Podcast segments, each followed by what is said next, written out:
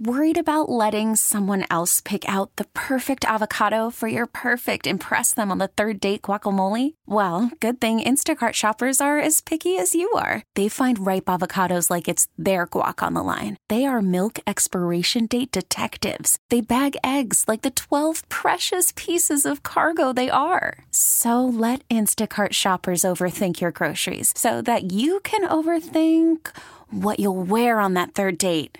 Download the Instacart app to get free delivery on your first three orders while supplies last. Minimum $10 per order, additional term supply. We really need new phones. T Mobile will cover the cost of four amazing new iPhone 15s, and each line is only $25 a month. New iPhone 15s? Only at T Mobile get four iPhone 15s on us and four lines for 25 bucks per line per month with eligible trade in when you switch. Minimum of four lines for $25 per line per month with auto pay discount using debit or bank account. $5 more per line without auto pay, plus taxes and fees. Phone fee at 24 monthly bill credits for all well qualified customers. Contact us before canceling account to continue bill credits or credit stop and balance on required finance agreement due. $35 per line connection charge apply. Ctmobile.com. Twins A's game two of the three game set coming up. Lineup card 530. First pitch 610. Kris Atteberry, Dan Gladden calling the series. And then uh, the Twins head for Seattle Uh, Twins win five to four last night. Joey Gallo, the hero. Twins used six pitchers. Kenta Maeda had a tough start last night, and the manager talked about Kenta's tough go of it over three innings. Yeah, he was fighting. I think he was missing missing arm side a lot with all this stuff. Pete mentioned during the game said all of his misses are in the same spot, so they tried to make an adjustment there, try to get him back where he needs to be. Kent is a great adjustment maker, so to see him uh, you know, um, working and throwing that many pitches uh, uh, just to get through. And at that felt like every at bat was was five, six, seven pitches. And uh, even when he did get an out, you know, get a couple other guys out, it, he had to. Everything was uh, challenging. So um, that happens sometimes. And and he ended up with. I don't know, almost 80 pitches after three innings. That's a lot of pitches. So Kenta Maeda didn't last long, just goes three. Twins win 5 4. Quick update on how Cleveland's doing. They're still down to the Rangers in Texas 2 0. The Rangers batting in the bottom of the seventh inning. So there is good news in that for the Twins. If uh, Texas is able to hang on, the Twins would go into play uh, with a one game lead over the division. Once again, Oakland coming up next. And we mentioned the Twins' schedule uh, going forward on this trip Oakland, then Seattle, before returning to Target Field. And th- this is another stretch of games where, where the Twins have an opportunity if they can continue to get generally good pitching. Maeda went three. They used a lot of bullpen arms last night. But two more in Oakland, four in Seattle. Then they come home. They get the Chicago White Sox for three. Next Friday, is Saturday, and Sunday. Then they get Seattle for three at Target Field. Then they close out the month against Kansas City. This is a stretch. Now, I'm not saying Seattle's terrible or anything like that, but it is an opportunity for the Twins to finally get a little momentum going forward and then turn the page and go into the month of August. And then early in August at St. Louis, it's been a tough it for the Cardinals. Then Arizona comes in here for a three game series.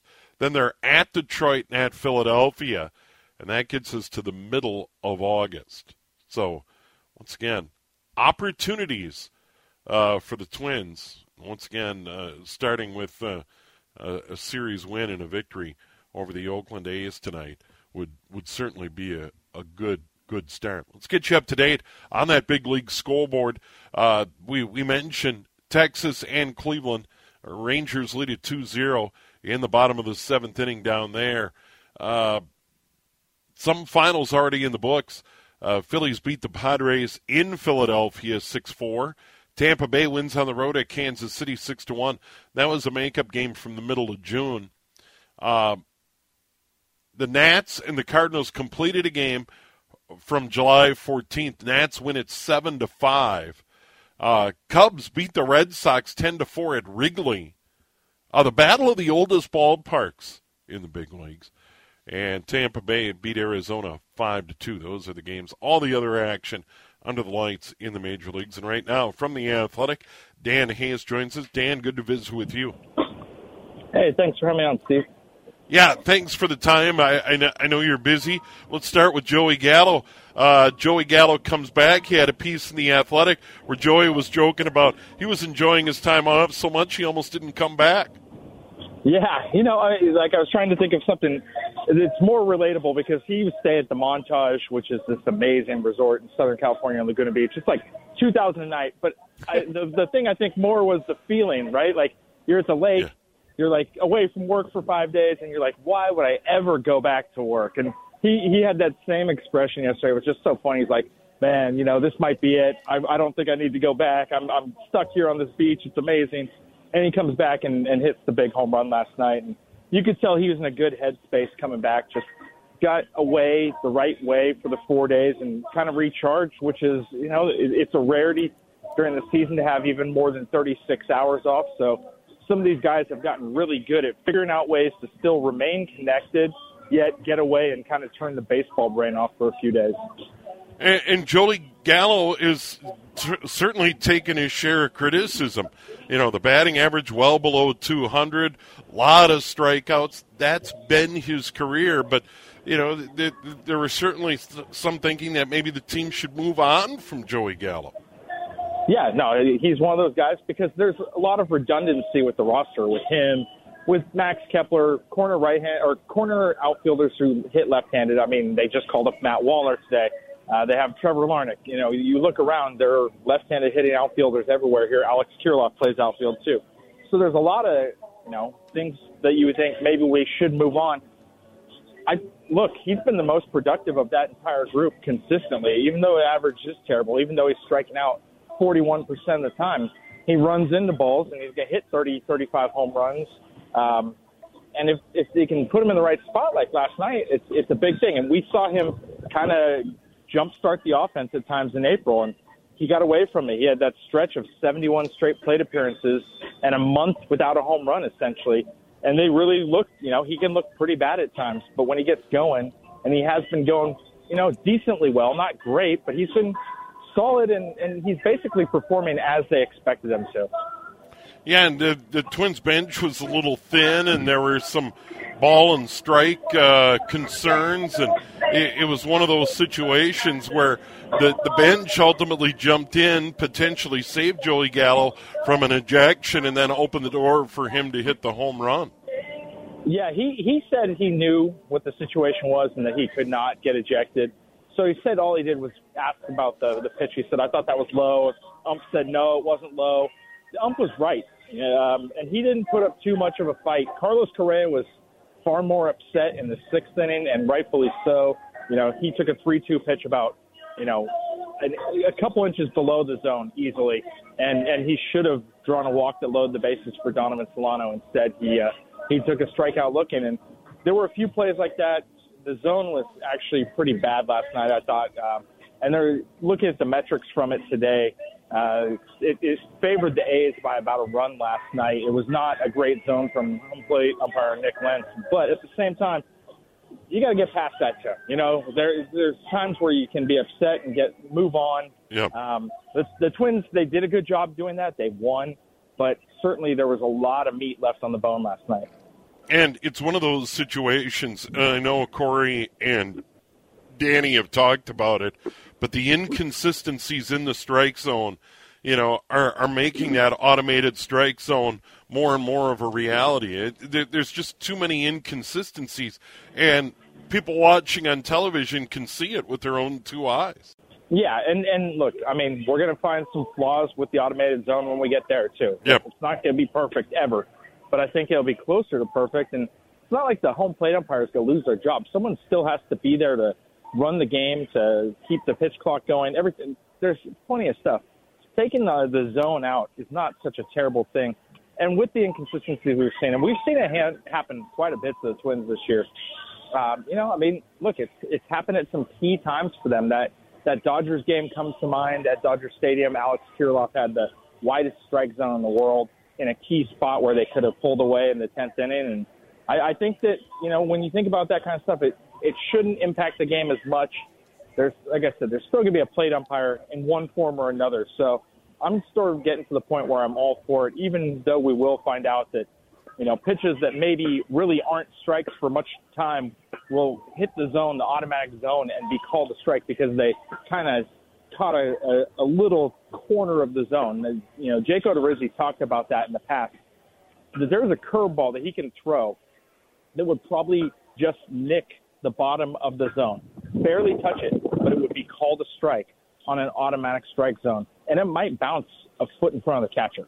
And and so we'll we'll see some flaws, I think, if uh, if Yeah. there's an automated system, but it's got to be better than what we have currently. Dan Hayes from the Athletic covers the Twins, and joining us on the John Schuster Coldwell Banker Hotline. Kenta Maeda didn't have it on Friday night.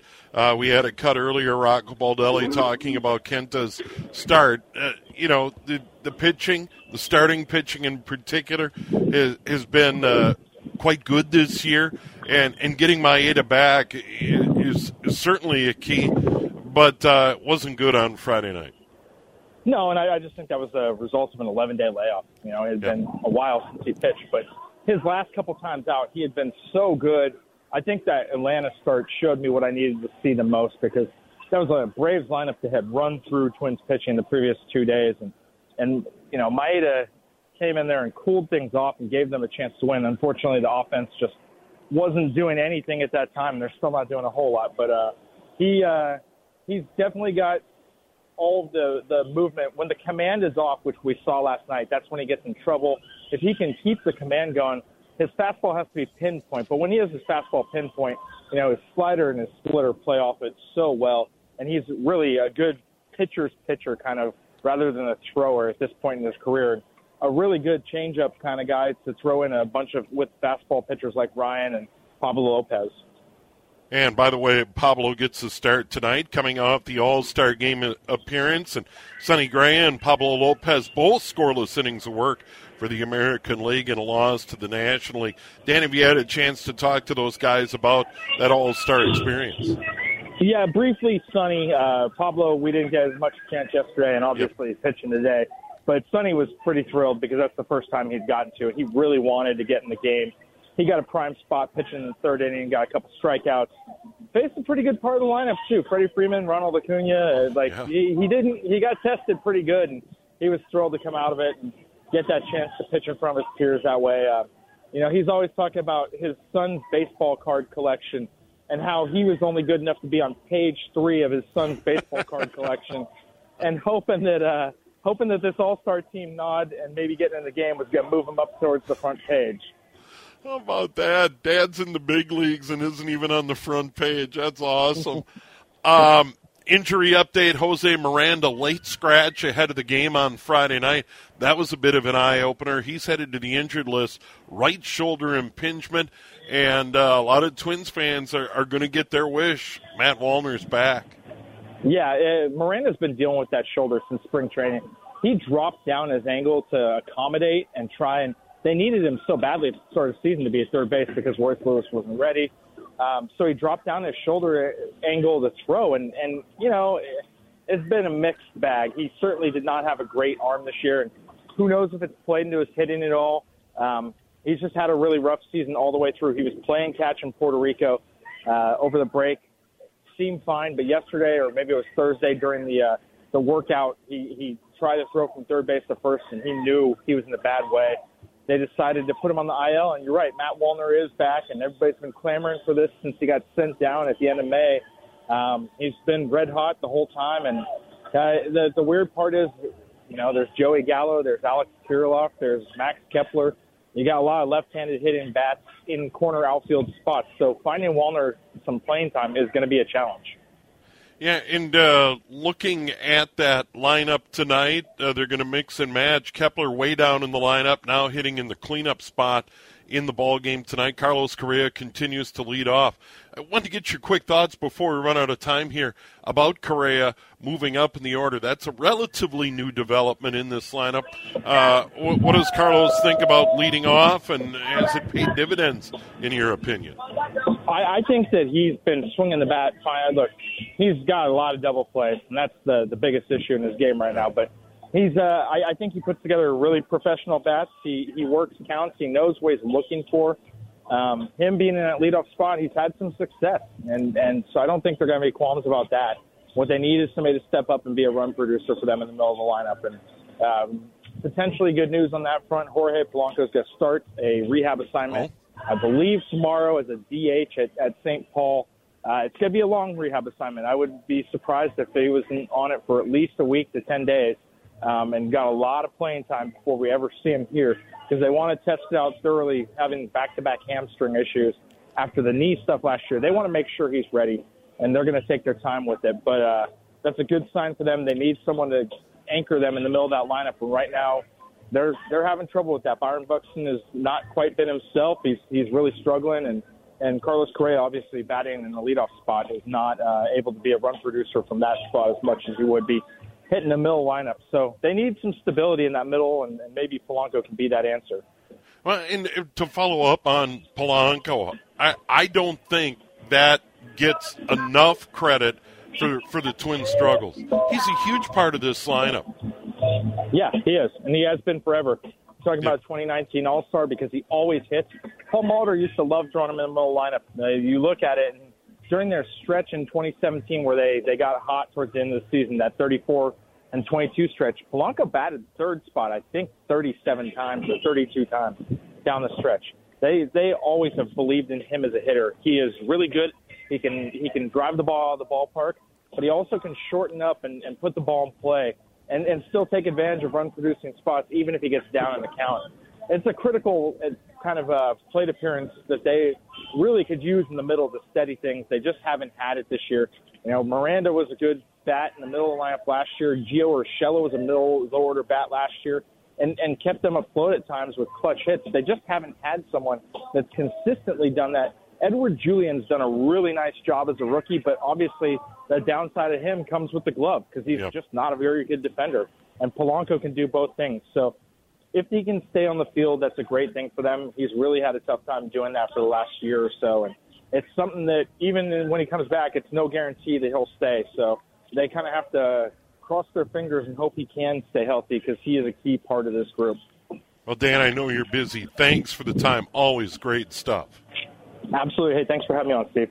All right, there he is, Dan Hayes from The Athletic, joining us on the John Schuster Coldwell Banker Hotline. Uh, we'll have a sneak peek at that lineup. The lineup card at 5:30. Your First pitch 6:10. Kris Atteberry, Dan Gladden from the Bay Area. Twins and Athletics. Twins won five to four last night.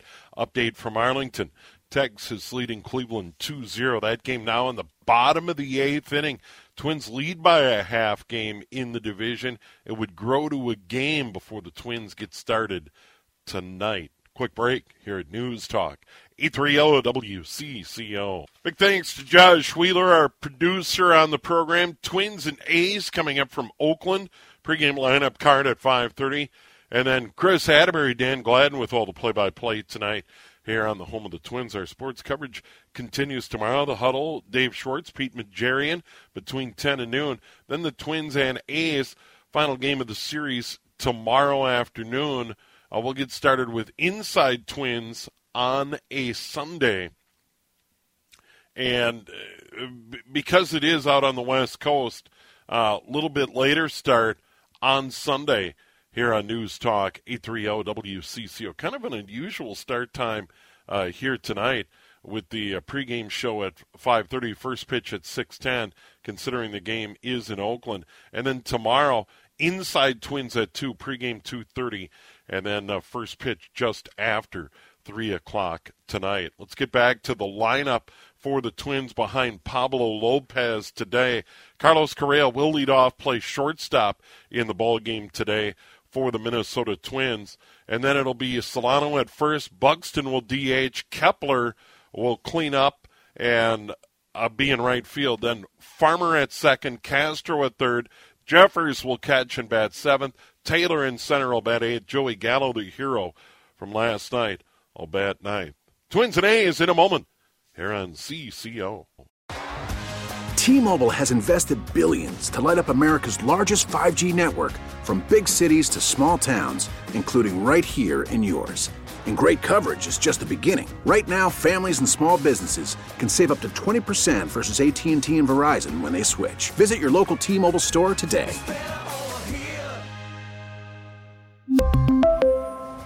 Plan savings with three lines of T Mobile Essentials versus comparable available plans. Plan features and taxes and fees may vary. We get it. Attention spans just aren't what they used to be heads in social media and eyes on Netflix. But what do people do with their ears? Well, for one, they're listening to audio. Americans spend 4.4 hours with audio every day. Oh, and you want the proof? Well, you just sat through this ad that's now approaching 30 seconds. What could you say to a potential customer in 30 seconds? Let Audacy put together a media plan tailor made for your unique marketing needs. Advertise with Audacy. Visit ads.audacy.com.